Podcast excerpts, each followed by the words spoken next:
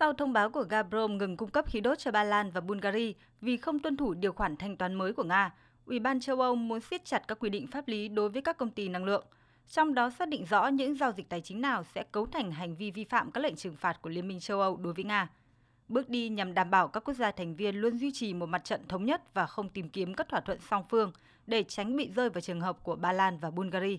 Chủ tịch Ủy ban châu Âu Ursula von der Leyen đồng thời nhấn mạnh sẽ bảo vệ người tiêu dùng châu Âu khỏi việc ngừng cung cấp khí đốt của Nga.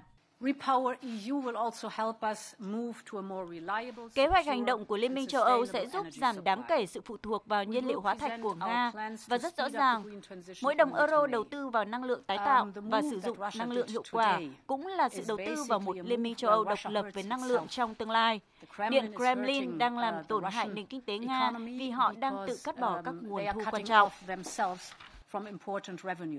Xác lệnh ngày 31 tháng 3 của Tổng thống Nga Vladimir Putin yêu cầu các công ty năng lượng châu Âu phải mở cả tài khoản ngoại tệ và tài khoản bằng đồng rúp và các giao dịch chỉ được coi là hoàn tất khi số tiền được quy đổi thành đồng rúp.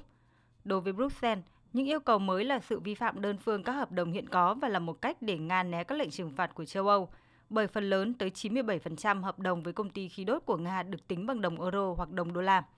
Theo Ủy ban châu Âu, hiệu quả của các biện pháp trừng phạt của châu Âu đối với Nga là tùy thuộc vào các quốc gia thành viên.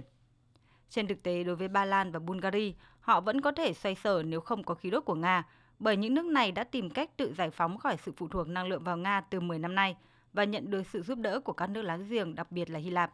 Tuy nhiên, nếu Gazprom ngừng cung cấp cho Đức, nước tiêu thụ năng lượng lớn nhất châu lục và là nơi có ngành công nghiệp phụ thuộc nhiều vào nguồn cung cấp khí đốt tương đối rẻ này, thì đó lại là một vấn đề khác, với những ảnh hưởng trên quy mô lục địa.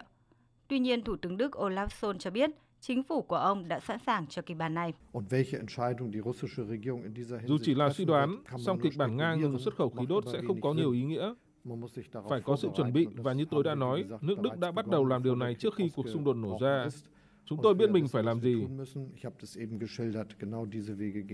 Theo một nhà điều hành cấp cao của Liên minh châu Âu, cho đến nay chưa có công ty năng lượng nào của Liên minh châu Âu vi phạm các biện pháp trừng phạt, bất chấp khẳng định trước đó của Điện Kremlin rằng các công ty năng lượng châu Âu đã đồng ý với các quy định thanh toán mới.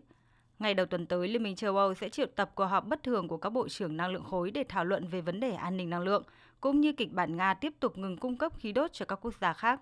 Bởi một số công ty có thời hạn thanh toán vào ngày 25 tháng 5 tới, và đây chắc chắn sẽ là phép thử đối với sự thống nhất của Liên minh châu Âu.